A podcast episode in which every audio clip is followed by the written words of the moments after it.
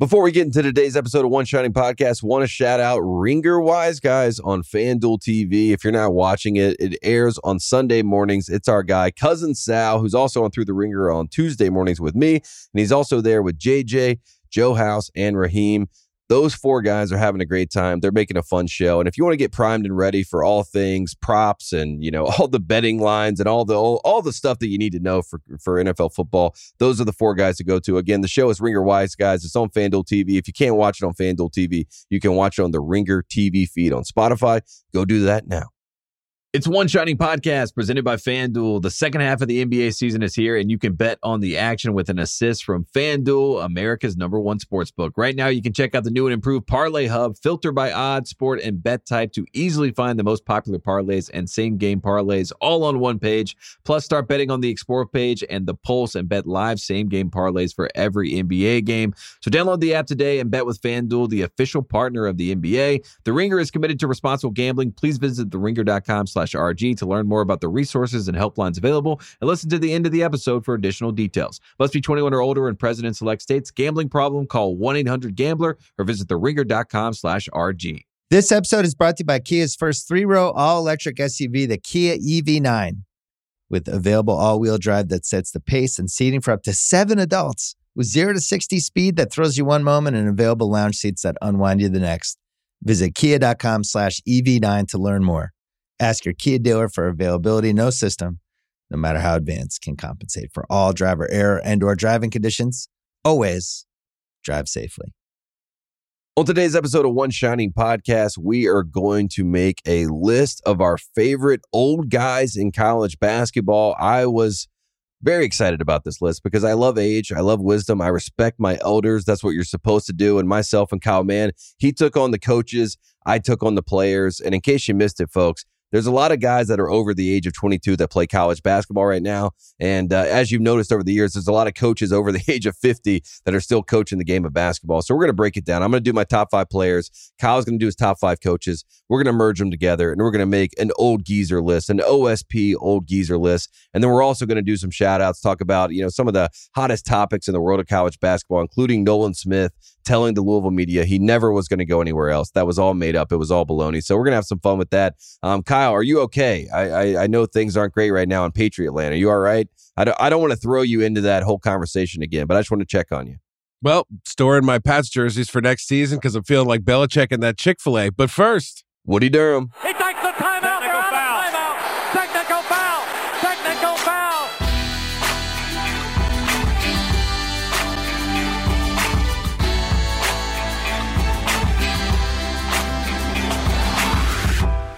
Welcome back to One Shining Podcast. I'm your host, Tate Frazier. And guess what day it is, folks? That's right. It's Monday, and he's here for another Manic Monday. He is Kyle Mann. Kyle Mann, it is great to see you. And if you can't tell, I'm a little under the weather right now. Um, but how are you doing? I'm doing fine. I'm more curious about what's going on with you, Tate. I gave you a bunch of shit over the weekend, just teasing Mhm. you because you know Tate is jet setting yet again, and I was like, you know, Kyle and I are really blue collar, you know, working class. You're traveling so much. You know, I don't know exactly what your situation is with your dating thing, but I just was f- curious. Like, are you, are you like getting in with like uh, the family of an heiress? Like, how what what's going I on with this, Tate? Like, it's just kind of. I feel great. like you joined the Roy family or something. It's like he's just constantly on the move. Have you been home in like five months? I'm actually in the middle of a move, so I, I am actually building a new home right now. And uh, d- while doing that, the dust uh, from all this, I think the dust is the culprit that started this whole train of me being sick. I, I thought it was allergies. Um, you know, I was trying to clear it out. I moved all last week. This week, it was it's been on the books for a year. My whole family came out to Disneyland because you know on the East Coast you're Disney World people. You know, you fly two hours, you go to Disney World. Disney World has everything. Uh, everybody loves it, yada, yada, yada. But what you hear when you come to the West Coast is the propaganda of, yeah, you've been to Disney World, but you got to go to the original. You got to go to the place where Walt Disney made Mr. Toad's adventure. And you got to go to the place where Walt Disney lived above Pirates of the Caribbean in his little apartment, right? You got to go for the magic. So, my parents, my brother, my nieces, sister in law, everybody, they bought into that hype and they came out to Anaheim. They wanted to see Disneyland. So I drove down here. Luckily, didn't have to get on a plane because I'm over that. Um, but a- as you can tell, I, the dust, um, the travel, all of it's catching up to me right now, Kyle, man. And uh, I don't like it because I'm very excited to talk about college basketball, and my voice is not not projecting that reality. You know, it sounds like I'm worn down, sounds like I'm run down. I wish I had an heiress um, family to to send me to a top flight doctor to take care of this, but unfortunately, I'm still just a man from Henderson, North Carolina, and I don't have all that. So. Uh, you know, th- to answer your your question simply, I'll say this: um, I'm ready to be home. I'm ready to stay at home, and I'm ready to be a homebody because that's where I belong. That's where I want to be. You need to heal up. You need to rest up and get right. Um, I need yeah, some R and R. the dust the dust gets me too you know? Oh it's like anytime I, I there's a few like like dandery kind of dogs and cats if i walk in or a dusty like an old person's Mhm. house i immediately i'm like this is trouble. This is bad. So i can i sympathize um you know sickness has kind of hit our house too you know? The Mm. wife went to vegas for a work trip came she was i was doing the solo parent thing love spending time with the juju the julian she comes back and immediately has COVID and is like quarantined in our basement for, you Oh, know, it's been like 10 days of me and the Julian and, uh, you know, love him to death, but you need balance in life so I can give him my best effort as, as a dad. Uh, yeah, a lot of Moana. I'm kind of going crazy. Right. If I hear shiny again, I'm going to jump off a fucking cliff.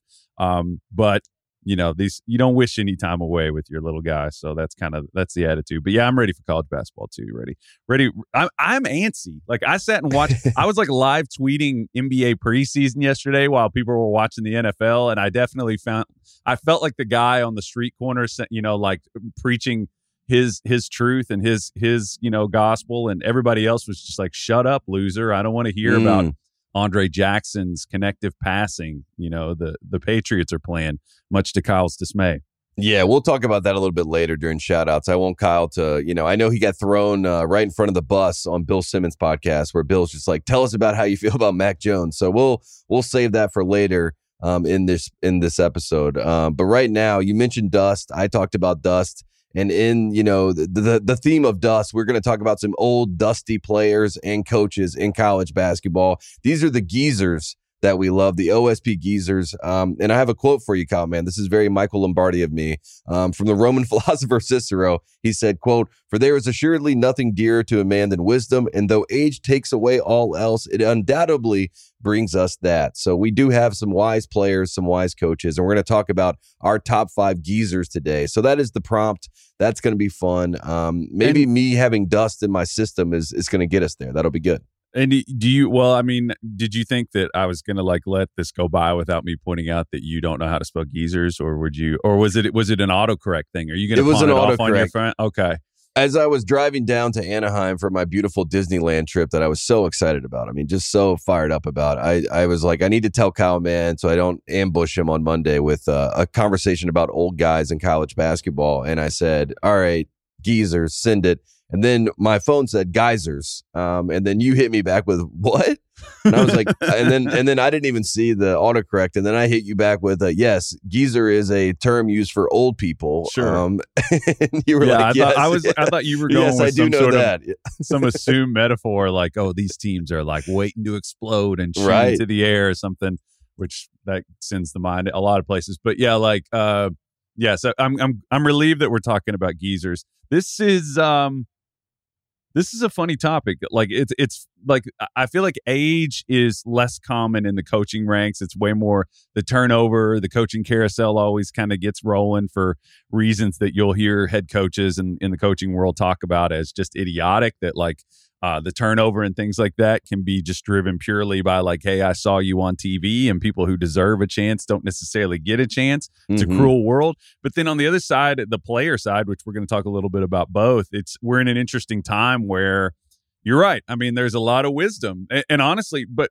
in this range between an 18 year old and all the way up to some of the ages we're going to talk about, which seem truly unbelievable. There's a big physical difference between some of these. You know, I, I just feel like age is very important in college basketball in a way that it wasn't. The way we argued about it, I feel like the last 10 years where we were like, these young kids can't win a title. And then Kay goes and wins the title with the kids. Mhm. Cal won a title with the kids. We're just in a sort of interesting period with the transfer portal and with the COVID year stuff, which is going to linger a little bit longer, where we just have a lot of these old guys around in the game. Yeah, it's a new thing about old people. You know what I mean? Like it, the, being old is the new thing, which is uh, which is very wild to think about. And somehow or another, every one of these players feels like there, there's new waivers that come in every single year, and uh, some other reason why they were able to add an extra year of eligibility. I've always, you know, kind of wondered about um, the ability to play at an older level. Say you're a 31 year old, you didn't play college basketball, you hit a growth spurt, and you say, I got four years of eligibility, let's run it up. And I mean, I looked up, I mean, there, there's been kickers that have played college football at the age of 61. There was a running back at 55. Um, there have been examples in NCAA sports where you know more more D2, D3 than D1. But in in reality, old people have stepped into the game before. They've been the men in the arena and they've made things happen. So um, it is like I said, it's a new thing in college basketball where you look at guys age up and you say, "Oh my God, he's 24 and he's got two years of eligibility left. What the hell is going on here?" And we'll talk about all that uh, today. I, we got top five each. Um, you went more coaches. I went more players. So I'm going to start with my number five guy, who is a player, and you may not know the name, but he has played at South Florida. He's played at Seton Hall, and he just recently transferred to Fairfield. He's 25 years old, and his name is Alexis Yetna, and uh, he actually got knee surgery. He has not played college basketball since March 2022. Um, but he is 25 years old. He's going to play at Fairfield. He got recruited by Chris Beard at Ole Miss. He kind of you know, did the full tour, the transfer portal tour now where you get re-recruited. Um, and at 25 years old and the fact that he was in the news cycle, the fact that we have to know about guys that are, you know, in, in an old time, they'd be three years out of college basketball and probably working at, you know, an insurance, you know, company at this point. But instead, he's going to play for Fairfield. Do you know anything about Alexis Yetna? Um, Kyle, man, do you remember watching him play at Seton Hall? I mean, I, I know this is a name a little bit off the beaten path, but when I see 25 years old, I got to put him on the geezer list. Yeah, he belongs on there. He's, you know, as I always say, he's old enough to rent a car at this point. So he's he's a big adult. He can go out on the road trips and and go out and kind of be careful about who he takes out with him, that kind of thing. Like it's it, it's interesting on a college team to have somebody with this sort of like moving into this phase of life. Uh, he's got to, you know, probably should start thinking about his 401k and things like that. Right. Um, he's mostly a support sort of a spacer you know that's he's not somebody that's going to necessarily stir the drink for seton hall like he's just a guy who has aged into being like a stretch you know a stretch big he's going to be spacing the floor for them um yeah, he can shoot threes. He can make some corner threes for you. You know, he had some big moments there at Seton Hall. So there you go. I mean, we've seen him do it before. Yeah, yeah. I mean, th- that's it's a pretty simple pitch for for what he does for your team. But I mean, in this era, if you go, if you're going out there and you're like, we need to check this box, we have you know maybe we have a bunch of handlers, we have guys that can get downhill. He's a really you know that that prototype of player is a really valuable just kind of primary color to sort of paint on your canvas and it's like we saw how big of a difference that can make i know i always try to speak carolina to you but i mean i feel like a stretch big oh, not single-handedly but it had an enormous impact uh, on that huge run that you guys had a couple years ago. Yeah, Brady Manek, my guy, he's the best. Um, love him, and I wish Brady Manek was still playing college basketball. I wish I could put him on this old geezer list and watch him play. Um, let's go. So we got one player down, Alexis Yetna, check, old geezer. Let's go to you. You got a coach for us that would be on your list as an old geezer. Yeah, I was talking about like the the the young to old thing. You know, it's really hard, or it's way harder to stick around in college basketball right now, just because um, you know the, the, the age. There's there's just a, a, thing where there's a lot of turnover at some of these less established schools. Uh, 58 college coaches are in new jobs in 2023, 24. Some of them are familiar names. I mean, like we've had, you know, you mentioned Chris Beard is back at Ole Miss. Uh, you know, we've got Mark Madsen as a guy. I was going to ask yeah. you if, if, if you know the Mad Dog, um, if there's anybody that like you feel like could end up on one of these lists, like he could end up like a becoming a tenured guy at a school. Is there somebody among like the younger crowd that you could see like having like a long, long run at a school, or is it to the point where that's just a, a bygone era now, where where it's just turnover is the name of the game? We're not going to see any more Jim Boeheims or Coach K's. It's sort of that argument. Is is that era over, or we what's going on? It does feel like some of the young coaches are like the the crop of young coaches, like the Wes Miller coach, you know, that that age of like 40s, they're all trying to climb the ladder, right? You go here and then you're trying to go there. You're trying to get to a blue blood. So like they're all kind of playing that same game. So it's a little bit different, but maybe like Mark Pope at BYU. I know that uh, he's a guy that Kentucky fans at one point were intrigued with at BYU, but maybe he's kind of stayed off the beaten path. I really like him. I like the way that he coaches. Um, he seems happy there, at least, you know, from what I gathered when I saw him at the Maui Invitational. He loves BYU. Um, I thought that he would have some other opportunities or want to pursue some other opportunities, but every single time the carousel comes around, it seems like his name is either not mentioned um, or just like purposely removed from the conversation because he's happy at BYU. So maybe him, um, but there aren't really. Uh, you know, tried and true examples. Even Mark Madsen at California, Stanford people were, were irate about this because he played at Stanford. Um, they had Jerod Haase. They've been trying to show him the door for you know a couple years. If you talk to Stanford people, right, and they were saying, why not now? Why not get him out the door and bring in a guy who is an alum who understands Stanford basketball? So I think you know just at Cal, and who knows what Cal wants to do with that program. But Mark Madsen's a guy I think that will end up jumping that ladder uh, and climbing it and, and having a great uh, career as a coach because I think he's a really bright guy in general. And you know Stanford, I think they really missed the boat on that one. So who knows? Maybe if Jerod Haase, you know, the Stojakovic thing this year, that was part of the reason they kept him um, at Stanford to keep that class together. But if it doesn't work out and they get rid of him, they they might call Mark Madsen, you know, right right down the street at Berkeley. So uh, that that could be a whole nother conversation. But I like that. I, I don't think that I think we're it's a bygone era. Is probably the simple answer. I think it's gone. Yeah, yeah. It seems like at that the blue blood era, it's like you know, it, it's sort of a five to ten is kind of the window, you know, unless you just are an epic train wreck. Like you know, UK had the Gillespie era. Uh, Carolina brought in a Carolina guy with Doherty, and uh, Doherty only lasted like four years, didn't he? I think he went Yeah, from like right. 2000 to 04 or something like that. Mm-hmm. Uh, brought in that Felton class.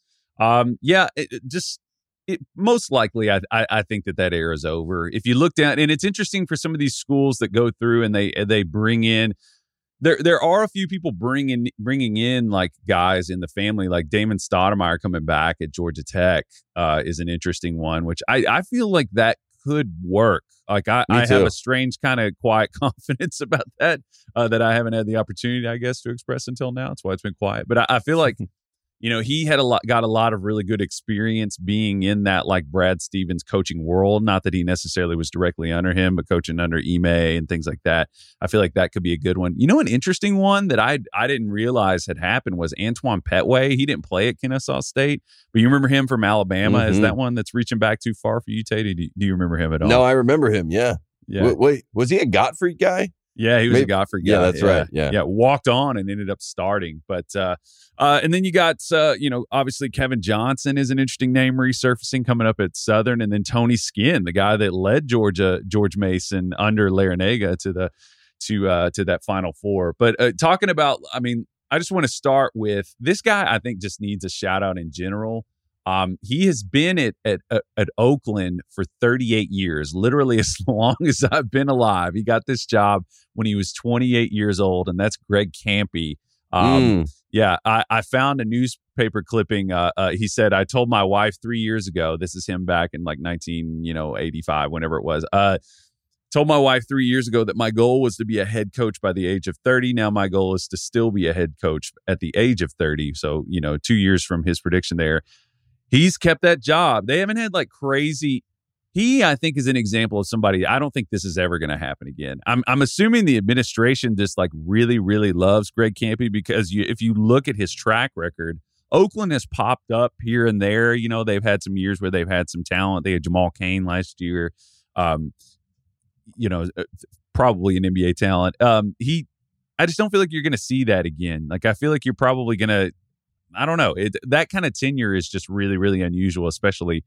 But if it were going to happen, I feel like it would probably be at a school like that, not a blue blood. But Grant, Greg Kampe is my first guy on, on the list. I Um, love that pick. Uh, Greg Greg Kampe is one of those guys that you know you you almost have to like you know re reconfigure your brain when you're like, oh my god, that's right. Greg Kampe is still at Oakland. He's still in Auburn Hills. He's still coaching these you know kind of scrappy teams. Uh, he's from Defiance, Ohio, um, which he's a very defiant man himself. He, he's got a fire. He lights a fire. So um, you know, I, I, he's one. Of, he's like a character in college basketball that uh, we need. The Summit the Summit League uh, is is happy to have him every single year. But I like that that pick. I, I didn't know where you want to start with this. I thought it could be like a Lorenzo, Lorenzo Romar was a name that I had on the board that might be right there. Um, but Greg Kampe Great pick. Love to see it. Shout out Ro- to him. He's officially Romar could OSP be any age. Like Right. Romar could be any. He's a lot like another guy on this list. We'll talk. I like you could tell me Romar was 55, and I'd be like, oh yeah, probably. And you'd be like, oh, he's 75. I have no idea how old Lorenzo Romar is. So Yeah, Leonard Hamilton, one of those guys as well. But we'll see. We'll see if we can get it in that conversation. But I like that pick. Uh, number four for me in my top five geezers. Again, I got players.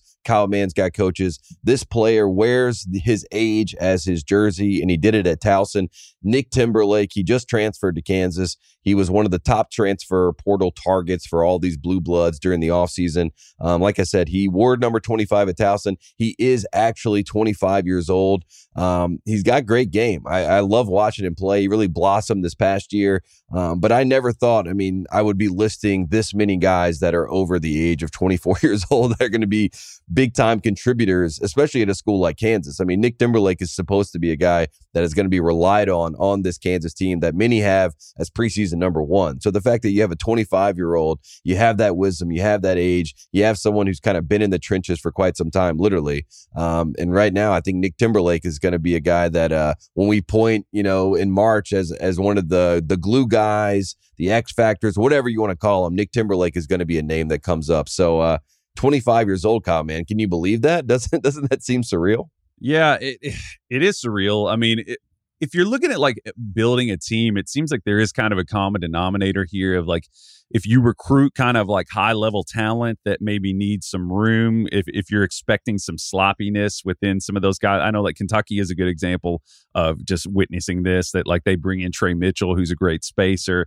Um, it, they brought in Antonio Reeves, who's an older guy, as as a spacer. This seems like a a sort of a model that could work if you start to look at I, I talked with like Vecenie around whenever the, all this stuff started to shift and one of the first things he said to me was uh, astutely I think this is a great observation that like college basketball is going to become uh, a developmental a, a developmental sort of like trickle down thing where you know the high majors are going to start poaching and I think there's probably I could probably go and research this if, if I had some time that uh, this is a common pattern of, of something that's going to continue to happen. And like um, Timberlake is a guy who, you know, shot, you know, almost 42% from three last year. He had stretches where he got up over that and at a high volume. You know, it's sort of Mhm. that Mi- Miami Heat, you know, blueprint of like, okay, if we're going to plug and play, we're going to get guys who can put them up and can put them up efficiently.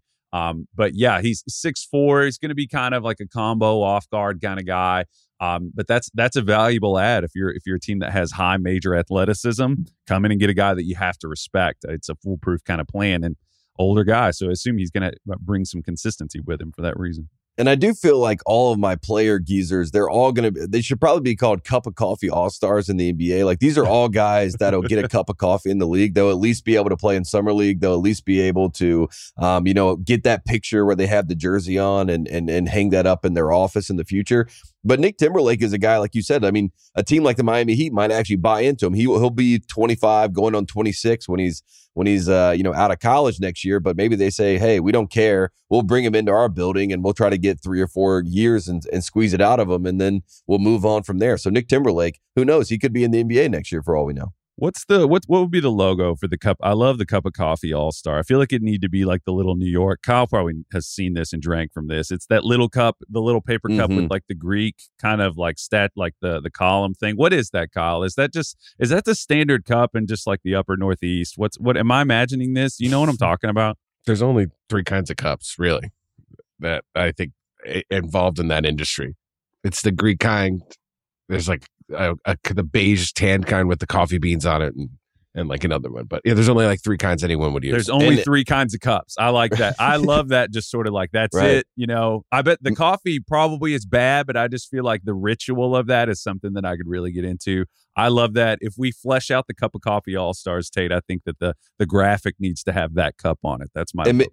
And maybe we have the three cups and then we we identify the three cups as different kind of tiers of cup of coffee all stars you know what i mean like their timelines and then we can match them up accordingly we'll have fun with that but yeah Intelligentsia, you know that kind of Yeah, thing. right. You know, we could go on up. Just sort of the. It's the Winnie the Pooh, like uh with the tux on. We'll just kind of level it up as we go. I like that. I like love that. it. I love it. Uh, Nick Timberlake, cup of coffee all star. There you go. Uh, who do you have next on your board, man? Uh, next on my board is this is this you kind of need to be following college basketball a little bit to know this name, but Cliff Ellis. Uh, Cliff Ellis is coaching at Coastal Carolina, I believe. if Yeah. I'm not mistaken. Uh, he he's 77 years old. Um, he has been around, folks. He has been around for a while. I think he's you know he's most known. Uh, he's most known for his era at Auburn, which I feel like was one of the must see TV college basketball teams of like the last 25 years. Uh, you think about like you know, I think Chris Porter was on the cover of uh, of Sports Illustrated.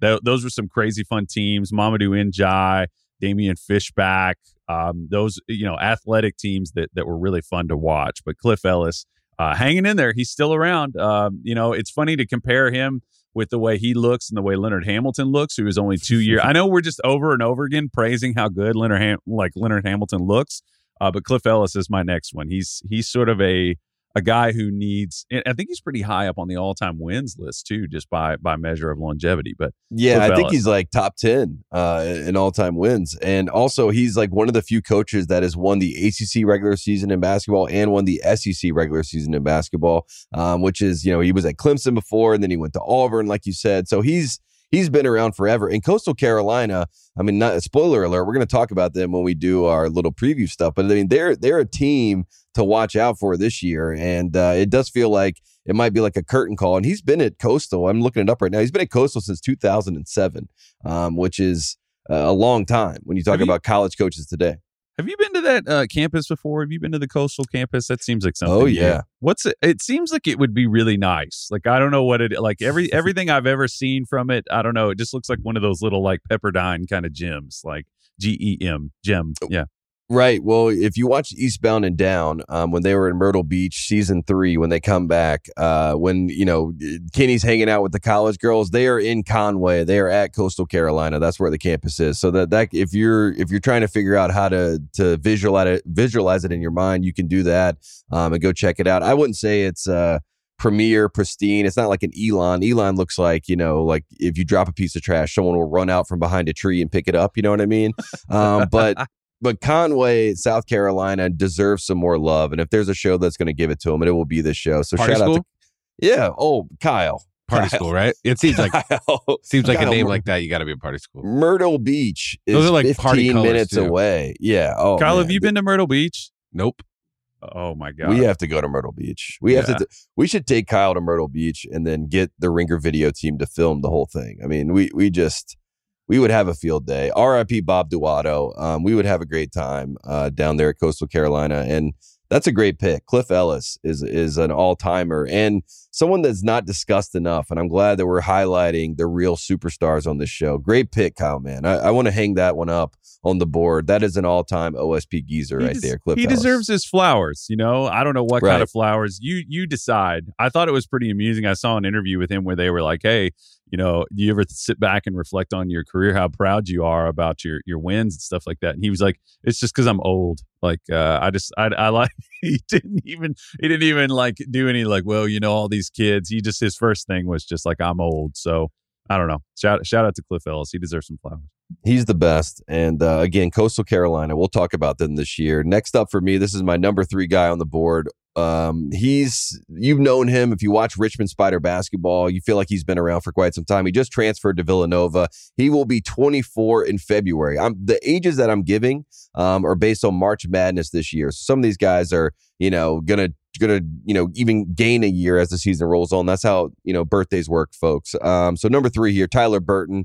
He's a shooting guard, small forward, slashing wing, whatever you want to call him. Right? There's all these terms, but he's just a bucket getter. I really like his game. I think he, as much as everyone's talking about Justin Moore coming back from Villanova, I think Tyler Burton is going to be a really reliable piece for them. He's going to be a name that gets a lot of pub in the Big East. I think a lot of people, if they didn't know Tyler Burton from his time with Richmond, they will absolutely know him with his time with Villanova. So he will be 24 in February. Like I said, he makes the list because he's a really, he's a stud in my opinion. I, I thought that was a great pickup for Villanova. What are your thoughts on Tyler Burton, Kyle? Man, Uh, I think you described it pretty well. I mean, you know, he's six seven. Slasher is the way to go. The shooting is still a big kind of jury's out thing for him, Right. but a big time finisher. You know, like uh, at, above the break, you know, he shot just under you know twenty eight percent from the corners. He was pretty bad, under twenty five percent. Uh, you get a little bit better when you get on the wings, but he's he's uh, that's not that's not the selling point on his game right now. He gets to the rim. He's got some nice kind of like baseline middle game, but he's like a seventy two percent finisher at the rim. He's somebody that's going to bring you a lot of pressure and get to the rim. We'll see. I mean, we'll see how something that happens when some of these guys level up is they aren't the focal point of the offense they're playing at because Lord knows he put them up. I mean, he put the Mhm. shots up from three. They just didn't go in. And sometimes what translate is if you're not a big time shot maker, the quality of the looks you get. Granted, the game speeds up as you go up, but uh, that that percentage might improve as he gets better looks at Nova. Um, so yeah, he's he's a fun, just kind of athletic wing. I, I expect him have, to have a pretty good year. And he's tested the waters twice, the NBA waters. He did it in 2022 for the 2022 draft. He did it this year. And then, you know, he realized it would probably be better to go back to college and play for a blue blood, probably get more exposure, probably develop that shot a little bit more. And then he has a chance to get more than a cup of coffee in the NBA. So Tyler Burton, he's a good one. He's number three on my board. Who do you have? I'm I'm fired up. I love your list already, Kyle, man. Uh, I'm going to go with Leonard Hamilton next. Yeah, Uh, you know, we talked about him, the guy who uh, has had an incredibly long career, was an assistant coach at Kentucky back in the 80s under uh, Joe B. Hall. Um, he's he's somebody that has produced, I feel like sneakily has produced um, a lot of M- more NBA talent and is more of an NBA developer, I think, than he gets credit for frequently. If you look at, uh, he has eight players in the NBA right now from Florida State. I always thought it would have been kind of interesting if Andrew Wiggins had gone there because he kind of fits the mold of guys that Hamilton succeeds with. But he's had 22 over the course of his career. He's been at Florida State since 2002. Of course, he looks like Bunny Colvin. Uh, you know, he's he looks like he established Hamsterdam down there in Baltimore, but uh, he's I'm I'm a big fan of Leonard Hamilton. I like his demeanor. I feel like he just produces a consistent player type. Um, I've always been a fan of the of his style too, and I love that whenever he recruits guys that come in, um, they seem to just automatically have this understanding of like, okay, no one guy is going to have 20 points.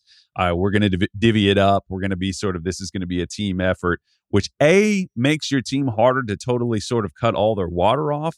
Uh, but B, it's also sort of like an adaptability skill set that I think is important for guys who are leveling up to be, you know, you heard some quotes from GG Jackson the other day where he was just like openly talking about like adjusting to being a role player. And that seemed like a big shock for him. I don't feel like Florida State guys suffer from that. I feel like they come in knowing like, you know, maybe you'll have the opportunity to level up, level up like a Devin Vassell, but you're probably going to be within a team concept. Uh, I'm just, I'm a big fan of Leonard, Leonard Hamilton and the way he does things. Absolutely. And if you just go back and work it backwards in his in his life, he was born in Gastonia, North Carolina, and he there's a group of players and people from Gastonia. I don't know what they got going on. You mentioned him at the top of the show when we were talking about we're going to get rolling here. Fred Durst from Gastonia, North Carolina, um, which is Sylvia Hatchell, head coach of the women's basketball team. James Worthy, um, Harold Varner III. I mean, there's so many people from Gastonia, North Carolina that are notable people, and Leonard Hamilton is one of my favorites from Gastonia, North Carolina. So, um, shout out to him. He, he's undefeated. Is it Chris Lang from Gastonia, the the UNC player, the big guy? You remember him? Is that Yeah, yeah. The the little I I don't know. I I think he maybe was listed from Charlotte, but I mean Gastonia sounds better. I mean, if you're if you're going to to list your your city and you're from that area, just put Gastonia. Um, you're going to have some success. I mean, there's there's a ton of people. Um, I just mentioned a few, like I said, but uh, Sleepy Floyd. Um, Ooh. you know, he Sleepy Floyd and James Worthy played each other in high school. And that's why when they met in the 82 national championship game, that was such a, you know, uh, you know, the fact that that all happened and played out that way. It was a it was a weird like local goes national moment for a lot of people in North Carolina. I have a funny Leonard Hamilton story. This is, I'm not going to tell the whole story because it's my dad's story to tell. But you know he had to go to Bowling Green, Kentucky all the time, tobacco. Um, and one of his favorite stories that he heard about Leonard Hamilton was when Moses Malone was getting recruited back in high school. Leonard Hamilton was an assistant at Kentucky at the time for uh, Eddie Sutton. And Eddie Sutton? Moses, I had it wrong. I, it is Eddie Sutton. My bad. I made it. Sorry, Kentucky fans. I'm gonna get. I'm gonna get a note about that. Sorry. what did you Whoops, say? Did you say bad. Joe B. Hall? Uh, was he under Joe B or this is before my time? I don't. I I, think- get I these he timelines was- messed up. I think I think he's with he was with Eddie Sutton at least for the Moses recruitment because my this is my dad's favorite story to tell. But Moses got on campus, Leonard Hamilton got him there, and he gave um the the paper to sign. You know what I mean? To to to it, the national letter of intent. He gave it to one of the players on the team, and he said the only goal of today is to get Moses to sign this piece of paper. right? And and then they took him to the horse races. You know, they did the whole Kentucky recruitment right back in the '80s and everything. And Leonard Hamilton's like, you know, hammering him. You you got to get him to sign this piece of paper. You got to get him to sign this piece of paper. Um, they, I guess, eventually they took him to a pool. Um, and Moses got in the pool with the piece of paper. They were trying to get him to sign it, but he jumped in the pool with the piece of paper. And Leonard Hamilton went ape shit on all of them uh, because they couldn't get Moses Malone to sign the piece of paper. Um, and that's how you know that Leonard Hamilton deep down is an OG day one, A1 bad guy. Um, this is what he does. He knows how the game goes. So, uh, we have a lot of love for him, and uh, that like my dad, I can have him on the show tell the full story. He he has the the whole thing, and uh, he's heard it multiple times over. But Leonard Hamilton is a is a legend for uh, for his time at Kentucky and beyond, and he knows how to get five star recruits. We do know that. Yeah, the, the Eddie Sutton era at Kentucky is legendary for a lot of reasons that wouldn't be as controversial today. I don't feel like. The Emery Right. package just burst, just overflowing with money and things like that. Um, but yeah, yeah, I, I, love I love Lenny. He's uh, he's a legend. Only only Yeah. seventy five. Like I said, if you hold them up next to each other, it kind of looks like Cliff Ellis has smoked for fifty years. I'm not accusing him of that, but then Leonard just great skincare, you know, regimen or Mhm. something. Or you know, it's just it's it's it's admirable. He he looks great. I think. What do you think? Over under three more years of Leonard Hamilton? You think over? I think he could coach to eighty if he wanted to. Probably, probably. Yeah. He's still he's still rolling along. So He I said he's not surprised. thinking about it. So he's a he's a legendary OSP geezer. Shout out to Leonard Hamilton. This episode is brought to you by Hotels.com. If you're busy like me and you're trying to catch your kids' games, it's important to have somewhere where you can go to find a good hotel. We're all over the place. Sometimes, you know, we're in Florida, we'll be in New York, we want to take the wife on a quick vacation and get away. Whether you're looking for a relaxing getaway or heading out of town to see the playoffs, Hotels.com app has a perfect hotel for every trip. Compare up to five hotels side by side so you can see prices, amenities, and star ratings without having to switch back and forth between options. So start planning your next getaway and find your perfect somewhere in the Hotels.com app today. This episode is brought to you by Lululemon. Guys, if you're ready for a new pair of pants, try one of Lululemon's ABC pants. They're made to make you look and feel good. And there's lots of different styles to choose from. My favorite, because I walk around LA every day, I like the joggers. I'm not jogging, I'm just walking fast. But if you're working out, I would try them out. And if you want something a little sleek, maybe business like, maybe try the ABC Slim Fit trouser. But I am a joggers guy. I just, once COVID happened, I was just like, I'm, I want to wear jogging pants and joggers and all kinds of soft pants as much as I possibly can, especially when I'm working out. Ultra comfortable and versatile. ABC pants are really in a league of their own. Buy a pair right now at lululemon.com. There's a lot that could impress you about the all new Honda Prologue EV. True, it's got class leading passenger space and clean, thoughtful design and intuitive technology. But what really sets the Prologue apart from the competition is that it's more than an EV, it's a Honda. Honda, the power of dreams. Visit honda.com slash prologue to learn more. Number two on my list. I remember watching this guy wearing number 23 at Stanford being guarded by Leaky Black. Um, and Leaky Black was a sophomore at the time. He was playing for Jerod Haase at Stanford. He was from New York.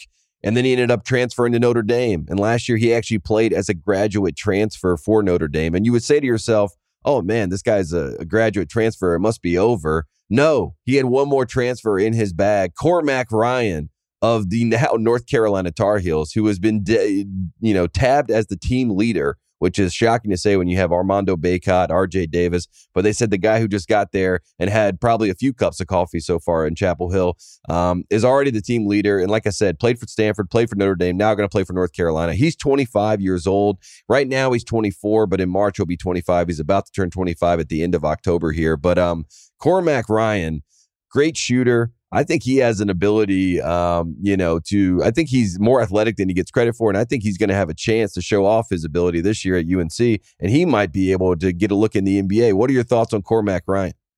little little sneaky sort of white guy coded language there. He's more more athletic than he gets credit for. Sneaky, He- cerebral, well, nose for the pe- ball. pe- people don't like to give Cormac his credit, and I'm here to do it. I'm going to fight the good fight. I told Chris Ryan, I was like, it's a real shame that uh, someone, if you ever had a son, somebody already stole the name Cormac Ryan. I just thought that that was, you know, he's a big anyway. He's a big uh, Cormac McCarthy guy. Uh, Yeah, right. I- and and that would be that would be great. Chris Ryan, run it back. I mean, who cares? they're they're not going to cross paths at that point. That's true. That's true. Uh, yeah, I assume his fa- his parents are uh, are literary fans of, in some capacity. No, I, Right. it's the same kind of a thing. He's adding steadiness. He's adding ball skills. You know, um, this past year, you know, he shot it a little bit better than he shot it uh, at Stanford. Uh, he's a good ad, a lot of experience and and just um, well balanced. I think North Carolina, it's going to be a nice sort of thing to put next to Elliot Cadeau and RJ Davis. Um, Carolina, I don't know. Are you feeling confident about Carolina, Tate? You seem you seemed a little a little pep in your step there. What's the preseason sort of composite ranking for them right now? Is it uh, is it is it where you'd like it to be? I like the basketball, you know, processing and brain power of the team. I like Paxson Wojcik, who crushed Carolina when he played at Brown a few years ago, and he came in. And Larry Brown, um, after that game, told me that Brown was better than Carolina. And you know he wasn't really wrong about that. Uh, so Paxson Wojcik coming in, Cormac Ryan coming in. I think that they help. Um, obviously with the shooting, right? That was such a such an issue last year. So I think those two guys will be nice pieces. I worry about Carolina when they go up against an Alabama or an Auburn or Mississippi State, Texas A&M, any of these teams in the SEC that have the athleticism. I just don't think Carolina has anybody to match up with that athleticism. I do appreciate though that Elliot Cadeau is already seemingly said he's willing to be on a two year plan. Yeah. Um, I, I, I just you don't hear that often, right? And so he's kind of saying the right things. Who knows if that's the reality of how he actually feels? But I like the the way that they're bonding. It does seem like they like each other a little bit more. And uh, as Hubert Davis said in his little uh, press conference the other day, I hope Armando talks as much on defense as he does to the press, and and I'm right there with him. Did you- Um, so I, th- I think that was a great quote. Did you see his divorce quote about Caleb Love recently? Yeah, I've had a lot of people reaching out to me to get my thoughts on this quote. And look, I I'm team.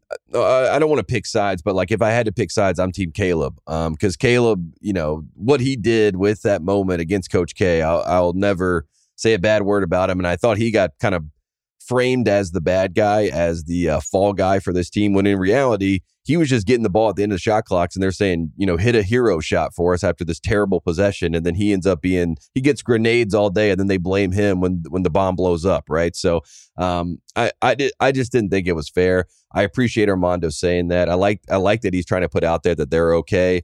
I think Caleb would pay money to to face North Carolina in the NCAA tournament, and I hope for their sake they don't have to see Arizona with Coach Rob, who has his own feelings about how things ended for him in North Carolina. Caleb, obviously, so um, I think there's probably a tinge of uh, a tinge of bad blood, maybe. Um, but it sounds like they they solved it. And I did like the kids quote because then everyone inevitably says, "Well, who are the kids in the divorce?" And you know the answer is easy. It's Mr. K. So uh, I I thought that was good. So if anything. If anything, Bacot set that up perfectly. Um, I feel like you just Norm quote. Macdonald me, like you just like walked me all the way around to make that joke. That was that was great. uh, uh, yeah, I was noticing Arizona's gonna, you know, Caleb's gonna get a, another chance to sort of like continue his brand of of making the Blue Devils his children. Are you excited Right. about watching that one? I'm excited. I'm I'm happy for Caleb. And and the reality is Caleb is a Jayson Tatum, you know, prodigy, disciple, whatever word you want to use. I mean, he is a Tatum guy. He loves Jayson Tatum. He wanted to play at Duke.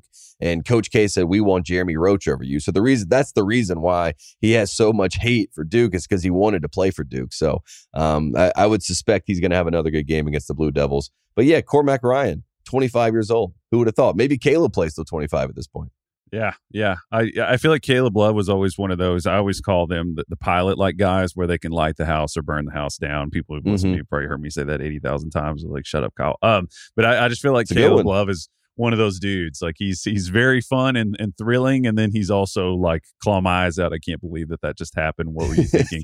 uh, but sometimes those are the dudes that take you to the promised land. I, I just got to say, we had Doron Lamb was one of those guys for us. It was sometimes you'd be like, "What is he thinking?" and other times you'd be like, uh, "This man's unconscious. Thank God he's on my team." You know, thank Yeah, God the- he's not thinking. You know, that Yeah. kind of thing. the classic no no yes i mean that that is literally every single one of those you know dion waiter is one of those guys right there, there's a lot of them in college basketball and in basketball at large but uh that that was that, that was a great run for caleb in 2022 i hope he finds it again who do you have at number two on your list Uh, number two is uh, Mr. Jim Larranaga, 74 Yeah. years old, uh, Miami guy uh, now, um, returning a great team. It, it feels like he's, I can't think of another coach in who, who who else in college basketball as a coach is maturing at at 74. I'm trying to think of another coach because like, well, maybe that's not fair. I mean, Larranaga has had sustained success, but it, it feels like his brand is better. I mean, he's on a bigger platform. Am I crazy? It just seems like he's he's blossoming at at 74. Um, doesn't seem to be slowing down. I don't know. I haven't heard any kind of retirement talk from him, but it's it really seems like the, the brand. We're all about brands here. Is really thriving right now. Like he's on the upswing. I feel like. Absolutely. And then 2013, I mean, he came to Miami in 2011. 2013, they had the Shane Larkin team that, you know, America fell in love with. But unfortunately, they didn't really have staying power with that team, right? There weren't guys that hung around the league. Shane Larkin didn't have the NBA career you were hoping for. So it felt a lot like of cups of coffee, though. I mean, he Well, just he was constantly getting those he- cups of coffee. You know, He did. He had so much coffee. He was wired, um, uh, you know, at the end of his NBA career. But I mean, in general, it just felt like that team didn't get talked about enough. That 2013 team that won the ACC, um, Um, and for whatever reason, they didn't get the hype. But this year, this past team with Wong and Miller and you know Pack and the, the you know Omier, Ch- Norchad Omier. I mean, they, they were one, they had their run to the Final Four first time in program history. Two, they kind of had guys that you know are going to get to the league. Isaiah Wong, I think, is going to be a good NBA player if he gets an opportunity to to actually play. Um, so I just think that the brand is stronger than ever. He's also been there. He's also been a great coach for a long time, but he's finally just getting his moment in the sun. And it's wild that it happens at 74. But he's another guy, just like Leonard Hamilton, where I don't know what the I don't I don't know if it's going to be you know he's 80 and he retires or you know he's 85 and he retires. Who knows? Uh, at this rate, Miami wins the ACC every 10 years, so he needs to make it at least 10 more years. Yeah, it, I always love whenever I hear Rick Pitino talk about Larrañaga because he has a lot of just sort of like, uh, you know, peer sort of admiration for him. Be like, brilliant basketball mind, Jim Larrañaga. uh, I've never done a Rick Pitino impression that was on the spot. Sorry, That was everybody. good. Uh, uh, no, like I, another guy that I feel like could take a big step up this season is Wooga Poplar for them. Yeah. uh, three level scorer. Dude is nasty with the ball in his hands. I mean, he gets he just is a bucket getter. I feel like Miami could be really good again. I, like you were talking about Wong. Wong did get in yesterday, and it was kind of what you would expect. Even the announcers were like, uh, they were like, not the biggest playmaker in the world, not the biggest playmaker, you know, because he was trying to get, he kept getting in traffic and kind of getting swallowed up. I'll be interested to see what happens with him. He's playing for the the Pacers, but um, that you know they're adding Matthew Cleveland too, and uh, you know, guy Yeah. that came from, From Leonard Florida Hamilton. State, right. So we'll we'll see if that works out for him, but. Larranaga just uh, another thing too is like whenever I think of Jim Larranaga, I think of a guy who's like five eleven and kind of just like a wor- like a kind of a, a lean, slender kind of guy, you know, bent over a little bit. But you know, he's listed at six four.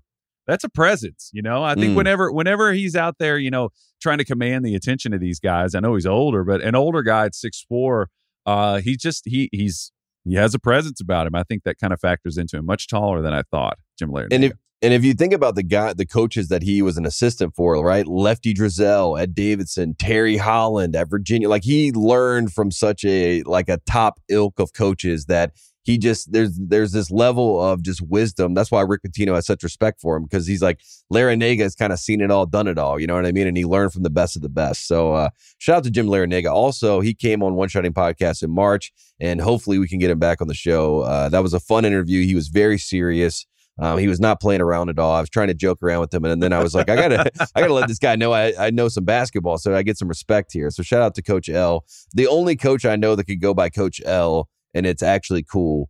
Um, and Miami's the class of the ACC. Nobody wants, everybody wants to just act like Duke is still the class of the ACC, or Carolina is, or Virginia, but it's Miami. Miami is the class of the ACC, and I wouldn't be shocked if they won the ACC again this year, um, despite the name recognition not being there. Because Norchad's back, Wooga Poplar is going to take that next step. So shout out to Coach L. I'm excited Nigel for Pack's that. back too, right? Nigel I mean, Pack's back. I mean, they, yeah, every they got Pack three. is back. They got three main guys that that are ready to roll. So shout out to the U. Um, number one on my board. He's 27 years old. He is trying to get a waiver to play this year for Mr. Penny Hardaway. You know him. You love him. You've seen him play multiple, multiple, multiple, multiple, multiple times. He is DeAndre Williams of the Memphis Tigers, hopefully of the Memphis Tigers. They are trying, their first waiver got denied. Um, if you don't know the story, DeAndre Williams, he was supposedly going to be done at the end of last season. His mom came out and said he will not be playing college basketball anymore. He came out after that and said, Not so fast. I might be playing college basketball again. Um, he had to sit out one year in 2019 because he was academically ineligible, but but he did not play. So they are trying to argue in this case that he has one year of eligibility because he actually that shouldn't have been counted as a year towards his eligibility. You have five years. This should be his fifth year. Um, again, 27 years old. An insane story if you haven't looked up DeAndre Williams' story. But uh, you and I, Kyle, man, we've seen him play a lot of basketball. How shocking would it be to watch a 27 year old play for Penny Hardaway? I mean, that, that's that's just insane to say. Uh, yeah, I mean, he's gonna like potentially hit his physical prime in college, which is really something uh, uh something special. Uh, Michael yeah. Jordan won his first championship at 27. For anyone you know counting at home, so yeah, he's he's literally hitting his prime. You know, uh, I worry about him though. You know, don't you know, 27 is a tough age in the music world. But if you look back at like you know, uh, Parasite won the Oscar when DeAndre Williams came into college. So this is a this is a while back. You know, mm-hmm. um, Bong Joon-ho was a you know won won his first Oscar there. So, he, but he's a good player. I mean, I my first experience with him was uh, they came into Rupp. I've said this before. They came into Rupp. Walter McCarty. RIP as a coach. Uh, Walt, they came in and beat the the, uh, the Tyrese Maxey, Immanuel yeah. Quickley team at Rupp at home, shocked him, uh, beat him fairly handily, and uh, he's. I, I hope that he can just for the novelty of it. I hope, and I'm sure Penny needs wants it for the basketball sake of it too. There, you know, certainly, but uh, I, would like to see it. I'd like to see a 27 year old playing college basketball just so he can miss some of the the other coaches for nothing yeah. else. And Penny has uh, got the same lawyer that helped him with his NCAA case that they ended up getting, uh, you know, basically dismissed for all intents and purposes, right? So he is has Avenatti, Michael Avenatti. Is that the guy that was on? No, uh, this guy's name is. They just call him the Don. Uh, you know what I mean? That's, That's like start. his nickname. So the so the Don is on the case and he's trying to crack it. And they seem pretty um, you know, positive about the fact that he will be able to play. They also have the Mikey Williams situation ongoing, which is another legal legal matter. So Penny's trying to get both those guys cleared and, and ready to play. So I mean, the Memphis is, is something to watch. They pick they're picked second in the AAC, but who knows if they get those two guys back into the fold, they could be um, a really good team. And Penny thought they should have made the Final Four last year, of course. And uh, one other DeAndre Williams stat I had for you: Devin Booker is younger than DeAndre Williams. And in case you're keeping up, Devin Booker has played eight years in the NBA. Kyle, man, what the hell? I don't know why I didn't think to pull up a list like that. I, am jealous. I, I, feel stupid that I didn't do that, but um, that's incredible. That's incredible. of course, Jayson Tatum is what 19 years old now, so yeah, he's way right. older than him. Um, he's yeah. the most polished 19 year old I've ever watched. He looks I mean, great. He looks great, just like Leonard. Yeah, yeah. He uh, he looks awesome. He's he's gonna be. He's and he's a good player too. It's not like this right. is a guy that's going to come in. Granted, you know he was good when it, all of his years in college, but he's a guy who shoots the ball really well at his size. You know, six nine, shoots about forty percent from three. He's a good ad. He's a good ad. Yeah, Tate. I like it. Who's number one for you on the board? That's my top five. Uh, you know, I debated here. I started to go Scott Davenport, but you know, mm. Scott's a little younger than some of these guys, so I don't want to insult him by including including him in the. I sent you a YouTube video from when uh from when Bellarmine beat Louisville at, at the Yum Center and it was it's a really I would re- I'll tweet this out. I would recommend watching it. It doesn't have many views because they're like, yeah, big win for Bellarmine at the Yum Center. Wow, and they're kind of telling the story, and then they and then they go to the wide shot, and Scott Davenport is just standing in studio with them, which I did not expect. Um, no, I mean he's he's somebody. Before I get to my, I'll, it's a tie for number one. That he's okay. built like a real legit program at Bellarmine. He's a great coach. Seems like a really great motivator. Uh, guys play hard for. They play an unorthodox style. Bellarmine is like three minutes from my house, so shout out to them. Uh, my number one is Rick Pitino. You know, oh yes, you know he's viral. Uh, he's still moving around. He's moving and shaking. He's talking about jump, maybe jumping in the river. He'll keep doing that to stay young. Um, who who's surprised? Who else could be number one, Tate, other than Rick Pitino? It's got it's got to be him. He's still he's still cooking he's still cooking and he's still the guy. I mean, at the end of the day, when you want to move uh, the meter, you know, so to speak, with just the general public about like why you should care about college basketball, and especially when you have the the New York media machine. I just want Rick Pitino to to drive college basketball back into the conversation. Obviously, there, there's the fans there. You can look at the TV ratings and all that sort of stuff to know that like there is the interest. And March is always going to be about March Madness, but we need a character that can carry it from November all the way to March. And there's no one that you want to pass the baton to more than Rick Pitino because he will take it and he will run with it. And uh, he knows how to get headlines. He knows how to get people excited. He knows how to sell tickets. He knows how to sell the dream and, and be a part of the dream, right? I mean, he he is the one that is going to be the focal point of everything that is St. John. So I think it's a great pick. And what what is Rick right now? He's 71, right? Yeah, he's 71. We need we need hyperbole from Rick. That's what we really need. Mhm. You know, we're talking about he's he's in his bag when he's being hyperbolic. Famously once compared Mike Marra, the tattooed shooter at white shooter at Louisville, compared him to Ray Allen. That was one of his all-time Yeah. greats. Uh, you know, He I- said Nick Calathes was the the best point guard ever. Yeah, yeah. Which Nick Calathes is a bad He is man. good. No, no, no shade. Uh, but um, shout out to bald guys who who can dribble and shoot and pass. Uh, but uh, I don't know. I want to put a timetable on it here. How long do we until we get a Simeon Wilcher, Felipe Lopez comparison? Mm. I'm hoping we get something wild. You know, I, I want to get some kind of crazy comp, like you know, he's the best shooter I've seen since uh, you know Chris Mullin. I want I want him to do something uh, blasphemous. Like we need we need Rick to really come come to the table ready to go. But he's my number one geezer. Sorry, number one geyser. Also, in a lot of ways, you can read into that joke however you want. But love Rick Pitino. He's number one.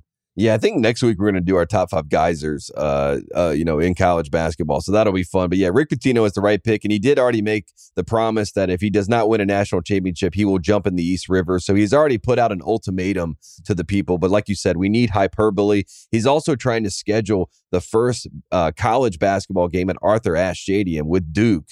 Um, he he has already put that out in the world. He's trying to get them to play in Arthur Ashe. They've played, um, I believe, a WNBA game in Arthur Ashe, but they've never played a college basketball game. And I got a quote from Pitino about it. This is the holdup, in his opinion. They got to make sure they. This is quote Rick Pitino quote. They got to make sure they got heat in the building. I know it's enclosed, but you got to have heat. Rick Pitino. Um, and I, and I think I'm just going to take the second part of that and just put you got to have heat, Rick Pitino, um, and just and just put that on a t-shirt because you do. You got to have heat in college basketball. Rick Pitino is a man on fire. He makes things happen, and uh, he's the number one geezer. DeAndre Williams, number one player geezer. I love that. Um, I have some honorable mentions I want to throw at you, Kyle. Man, Hunter Dickinson, an honorable mention. He won Freshman of the Year famously at age 20. Um, I think that qualifies him to be on the geezer list. He's not actually as old as you would think. I think he's only 22, will turn 23 during the season. But if you win freshman of the year at 20, you're on the list. Santiago Vescovi um, from Tennessee, every Love single SEC fan base, they always act like he's been at Tennessee forever. The guy's only 22 years old.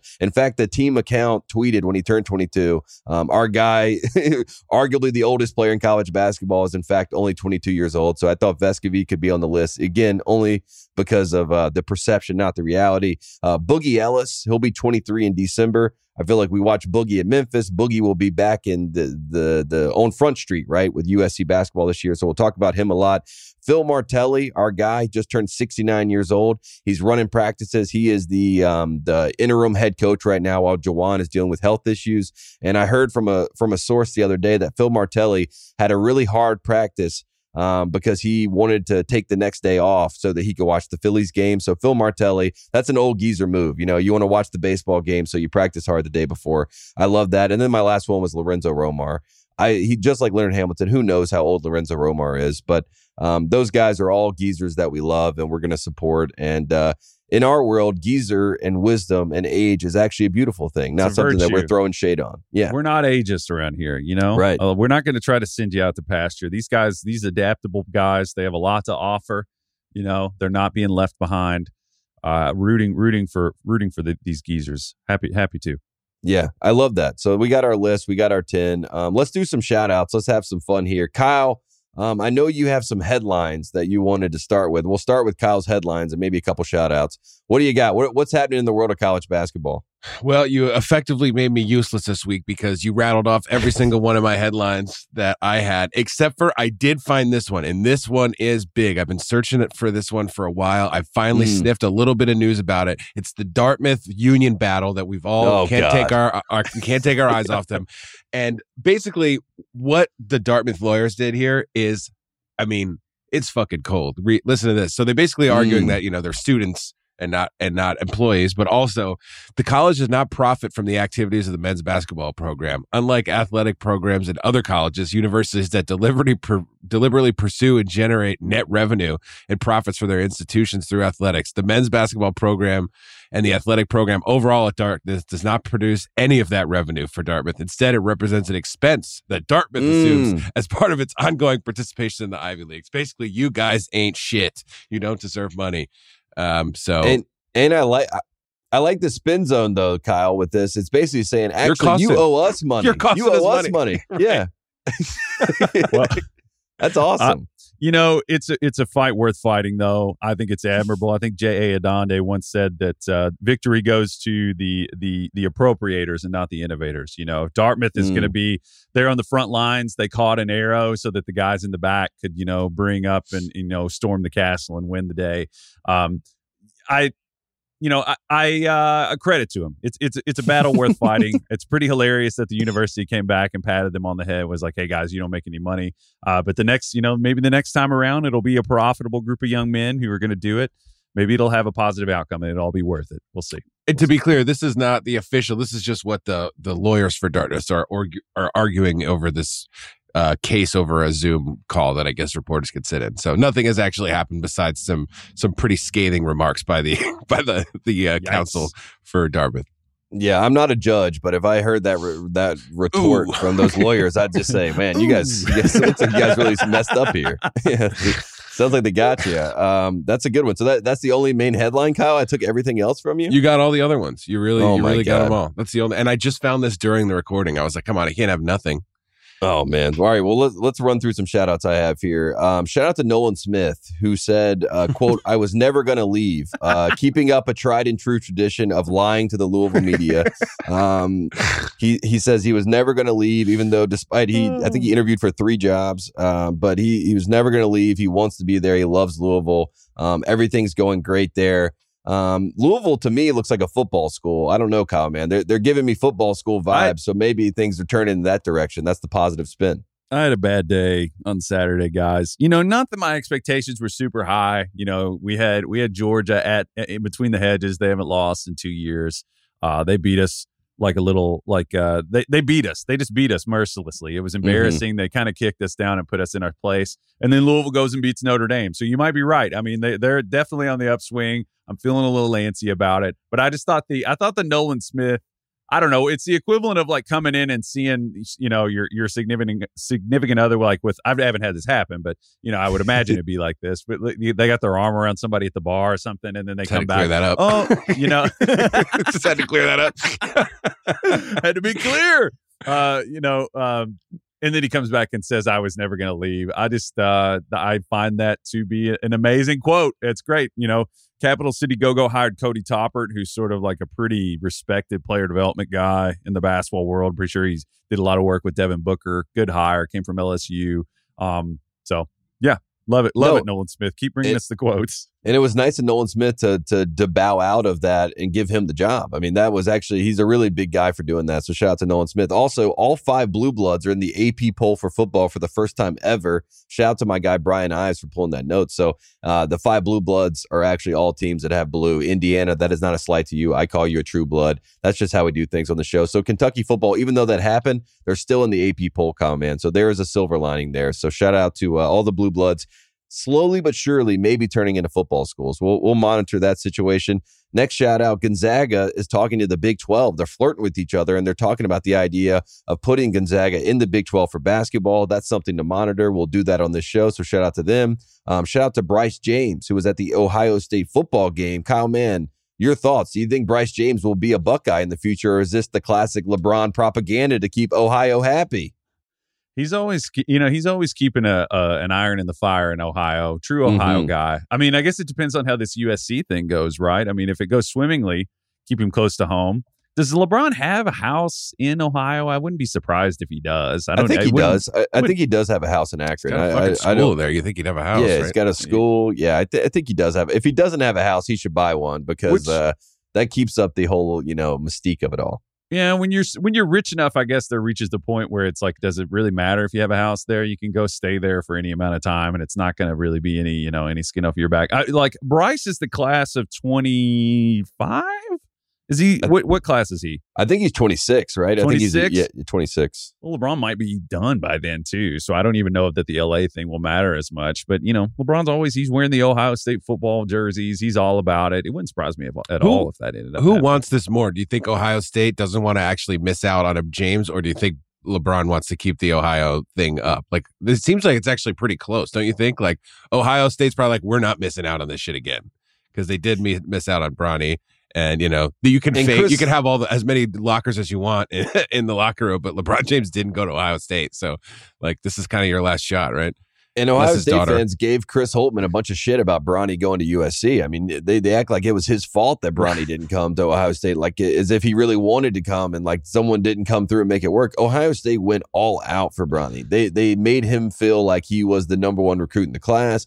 They wanted him to be the face of the team. Da da da da.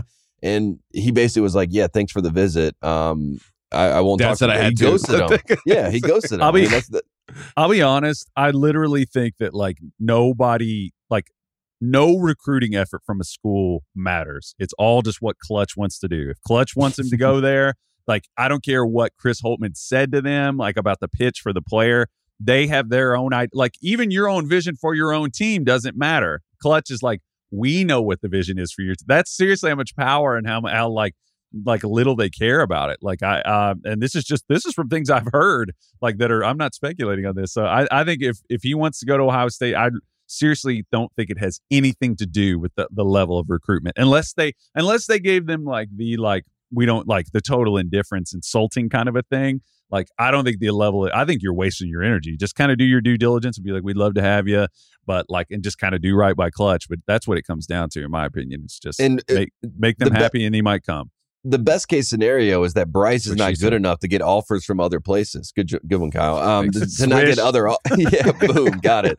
Um, he might not get other offers, right? That, that are at the same level that Bronny was getting, like Oregon and all these other places. So if Ohio State is the best offer, that might be the best case scenario for Bryce James to be able to go play D one at a big school. So I think if if you're the Buckeyes, that is uh, you know, probably the best case scenario to get Bryce James there. But do you really want a guy who's not going to? They have Scotty Middleton coming in, by the way, who's a five star prospect who's probably going to be a one and done. They should be excited about that reality, not the fact they didn't get Bronny James, but you know that's just the that's the world we live in today. So uh, uh, you're right. It's a, it's a Klutch conversation, and Klutch will make this the decision without having a conversation, and then you'll just deal with it on the back end. So It's the it's go. the OJ Mayo thing. It's just like, oh, oh, he's coming. Like that's I, I literally think that's how it works. I don't. They're like, oh, they're recruiting. I don't even know if they even care. Like, I'd I'd love to know behind the scenes. That's what it seems like to me. I don't. know. Yeah, we'll we'll we'll do some research on that. We'll we'll make some phone calls and see what's really going on there. I wanted to shout out Ja Morant. He gave the entire Murray State Program Nike Ja ones. Um, that was the women's team, men's team, everybody. And this was the classic, like, let's get some good PR out there. And I just wanted to tip of the cap. You know what I mean? That was a good headline they had move. to get some out. They, they Right. donated them big quotes. Right. Yeah. See, this is why this is the only time that NBA stars will will go back and use colleges is when they need you to do the Google search and you type in Ja Morant. It's like Ja Morant, like philanthropist, right? I mean, Nike philanthropist. So I I thought that was a smart move for Ja Morant. I love to see that. Um, one last shout out for me. The Big Ten media poll came out. Purdue got picked to win the Big Ten this year. Zach Edey to be player of the year. And I just want to say, I got to get this off my chest.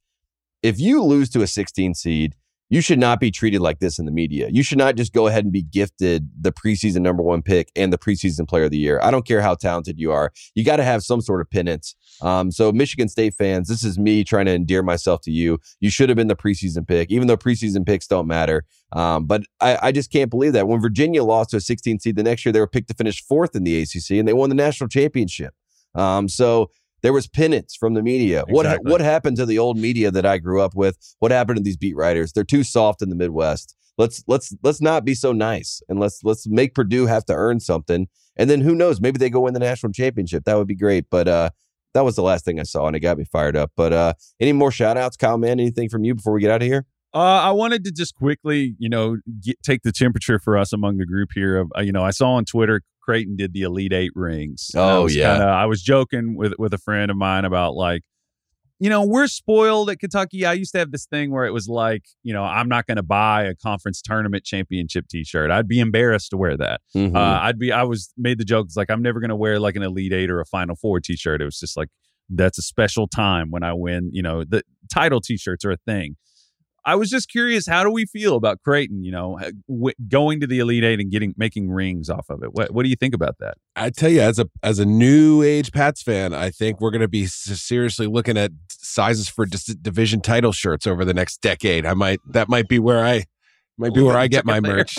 Like, uh, so, uh, I mean, Creighton, maybe you know, it's just it's all about perspective, man. I th- I guess. I mean, you, you don't want to be like the you know the those memes about the Knicks banners where it's like held Kobe to 28 points one night or something like you don't want like those fake banner memes and stuff, but that's exactly what you're opening yourself up to. But you know, somebody's happy about that ring. I don't know. I don't, it might be something you leave in the house, but uh, one of those guys has to be happy about it. I think Creighton could make the Final Four this year, and I think they'd be a good pick to make the Final Four. Those rings made me wary because sometimes when you get rings to kind of pat yourself on the back, you almost feel like you accomplished something. Carolina did this when they made the the national championship game in 2022. Um, you know, you, you pat yourself on the back, you say, "Look how great we were. We got some rings. We're feeling good." And all of a sudden, that hunger, that fire, whatever it is, just really isn't there to go back and do it again and do it even better. So that's my only concern. I, I don't really care. I know that Creighton had not made it that far, right? So they they were celebrating the fact that they got to the next Personal best. echelon. Yeah, right, right. It's a personal best ring, which I respect that they're going to acknowledge that. But I I'm worried now about their Final Four run because I'm I'm high on Creighton. I think they could make the Final Four or even win a national championship if things break the right way. But the rings scared me off a little bit. So uh, I don't know. I like the Blue Jays though, and I love Coach McDermott, and I love Baylor Scheierman. So um, it's not enough to to completely turn me away, but it did turn me off a little bit. I was like, oh, I, I don't like to see that. Please, that's why I didn't even mention it because I was like, I don't I don't want this to be out there in case people didn't see this. I don't want it out there. But uh, Well, shout out to them. No, But, you're good. uh, you're good. no, yeah, you got to keep the wolves hungry, right? You know, but it's like it is. It's, I brought up the Kentucky thing because it was like Morehead State is where I graduated from, and if if they ever went to you know an Elite Eight, yeah, I'd, eh, fuck yeah, I'd buy a T-shirt. Right. You know, it's eh, it's Right. uh, it's it's all about it's all about what you've been. I saw some people saying, you know, but eh, I guess the thing is, you know, they're in the Big East now. I guess it's just sort of the people were sort of slapping them with the ruler, doing the whole, you know, don't do the loser shit, act like you've been here. Well, they haven't been here, so I They haven't been that. there, But I also understand what you're saying. You know, it's like uh, the the team's a little different. You know, Nembhard's not there, but they they imported some more talent here. Um, I don't know. I, I'm kind of I'm kind of indifferent to it. Uh, but I I would say I'd lean your way, Tate. You know, you got a little left to accomplish. You know, Kaluma's gone too. Um, maybe they could run it back and beat that personal best. Here's the thing, though: if they come back, are they gonna? I guess Final Four rings are just kind of implied, though, right? I think I think either way. Um, You're, de- you're definitely weird. getting a Final Four ring, but I, but then if you have an Elite Eight ring and a Final Four ring, you're like, okay, I can sell this one. Like th- this is good. this is going up on my NIL marketplace. yeah. yes. yes. Sure. so there you sure. go. Shout, shout out to the Blue Jays. Um, I'm, I'm, we're going to be pulling for them. We're going to be talking about them uh, as we did last year. So they got some OSPers. They got at least three OSPers um, that'll be on the list. When you talk about, you know, Alexander, and you talk about Baylor Scheierman and Kalkbrenner. So, um, you know, you get the rule of three right there is good for the Creighton Blue Jays. Um, Kyle, quickly, I know you talked about this uh, on Bill Simmons' podcast, but Mac Jones, what what are your thoughts right now? I mean, are you over it? Do you want a new quarterback? Have you moved on? Are you Well, grieving? What, We benched what- him twice. It hasn't gotten any better. So at this point, just let him, let the boy play, right? I mean, what the fuck? We probably we won't we won't get uh, the first pick because that's just how it works. But you know, we might we might have the second worst uh, game in college or second first record in in uh, in football. So I don't know. This is sad. I, I said to, to Sal in confidence right before the thing, right before we started recording, was like, I'm just I'm not going to wear jerseys out in public anymore. That was really embarrassing today. And uh, I was like, maybe I'll do like a hat or something. And you know, my bartender who usually wears a hat, he's now just wearing. uh He's got a Patriots. um What's it called? Like bottle pop. That's the only thing he has now. He's Mm. not. He's not even going hats. So uh, it's just about you know dressing down, and we might just phase it out, and I'll just. I'll just be sad on the inside, dressed like a regular Joe on Sundays. But uh, as as for right now, I'm I was really excited about wearing the jerseys, and I'm not anymore. It's really embarrassing. Well, I was- luckily for you, you had a Judon jersey, not a Mac Jones jersey. So at least you had some self respect, uh, you know, which is good to see. But also, if you're listening right now, you can't see us, obviously. Kyle has an XFL shirt on, Fuck which it. I think, Yeah, I because think that kind of says why. where he's, I think that kind of says where he stands. I think he's over the NFL and he's moved on to a new league. So- Not only has he dismissed, disowned the Patriots, he's gone to a novelty football league. Yes. right. How right. about that? Say that It's to the rock. to see See you. what he says about it. It's interesting Shout- to see you deal with Rock. adversity, Kyle. You know, I know I was talking about being spoiled. It's interesting that you're not even going to wear it out in public. You're taking this hard, man. Hang in there. It'll be okay. It's embarrassing. all right to no, wear no, your- because you know what? People fucking hate Patriots fans, and I don't think there's Mhm. anything wrong with that. But it's just you're you really got a target on your back, and outside of that, it's just embarrassing. It's embarrassing when it's where you know we're 10 a.m. games, so if you're out and about at 10, you still got another. You know, I'm I'm always home by the last game just so I can you know make sure I'm fresh and ready to record after that. But you know, that's two two two slots of games that you might be out in public for, and if you got a you know patch jersey, I was just wearing my white my stained white T-shirt under it because I didn't plan on taking it off but I was just out and about. I was like, I got to take this off.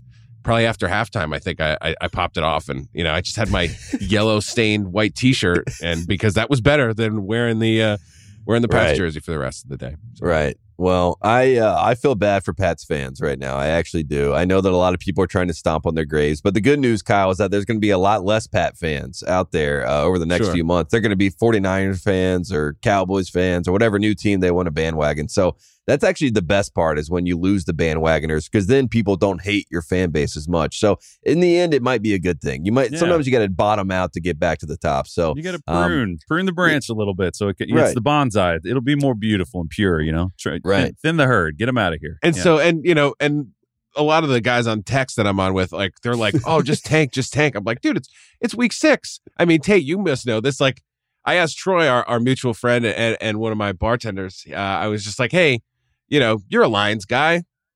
We ever like week six, just like, oh man, were you rooting for losses?" Troy was like, "Fuck no, I didn't do that shit." And I was like, "Yeah, I don't, I Mhm. can't do that." yeah. uh, but it's early, you- and That's because people pure. are You're you're you're actually a fan of your team. The people that are like, let's tank, tank, tank. They're like want to be GMs, right? They they want to like work in the front office. They're Yes, business we guys. still got a long They're emailers, right? Tough. Yeah, you're a fan. Did So, you ever do this with the Panthers? We were just like, yeah, man, I can't wait till we lose the next ten games, and then I, I don't even know what to say with the Panthers. I feel like it's. Uh, I saw this meme the other day where it was like, so you know, like in Scooby Doo, and they're like, "Who's behind the mask?" You know, and then they they did it to the Panthers, and they pulled the mask up, and it was the Charlotte Bobcats. That's what I feel like I'm watching. I feel like I'm watching the Carolina Bobcats, and they have no hope, and uh, everybody wants to blame Bryce Young. I mean. Kyle, what happens when you're at the bottom is there's a lot of finger pointing. That's what I can say. So get ready for that. a lot of people, a lot of people are going to be pointing fingers, and uh, Bill Belichick's coming up next on the board. They're going to start pointing to him pretty soon. spotted Yeah. looking pitiful in a Chick Fil A yesterday after Yeah. the game. That was terrible.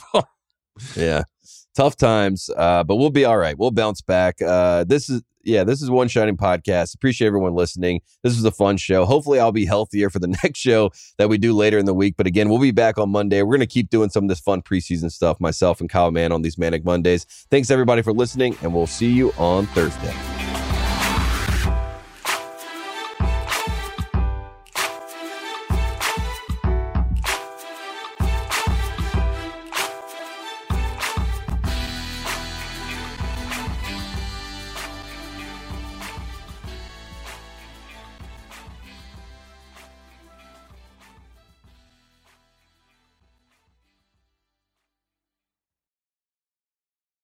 This episode is brought to you by State Farm.